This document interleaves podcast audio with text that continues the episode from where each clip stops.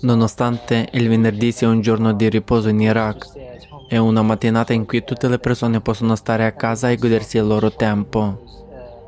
Questa mattina è iniziato con la notizia scioccante della morte di almeno otto persone. Il bilancio delle vittime è stato poi aumentato dalle inondazioni che hanno colpito almeno sette zone di Erbil.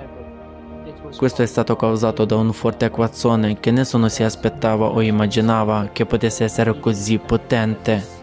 Solo ieri queste persone, come voi oggi, non avevano idea che domani non avrebbero più avuto i loro cari e non avrebbero più avuto una casa dove tornare. La gente ha per lo più tentato di portare le famiglie ai piani superiori o sui tetti delle loro case.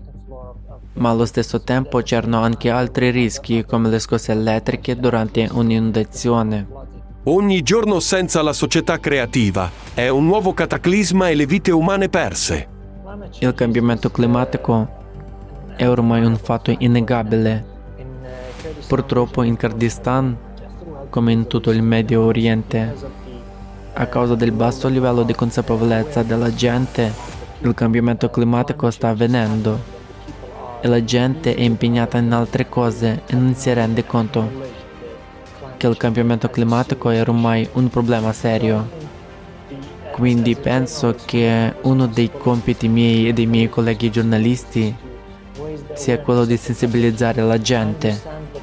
Mi rendo conto che le persone non possono influenzare il clima, ma almeno la consapevolezza può aiutare a trovare collettivamente soluzioni a questi disastri previsti che dovremo affrontare. Questo riguarda tutti, quindi tutti sono responsabili. Vi chiederete cosa fare? Consolidarsi il prima possibile e costruire una società creativa. Non stare in disparte. Racconta a tutti di un passo strategicamente importante per tutta l'umanità il 7 maggio 2022.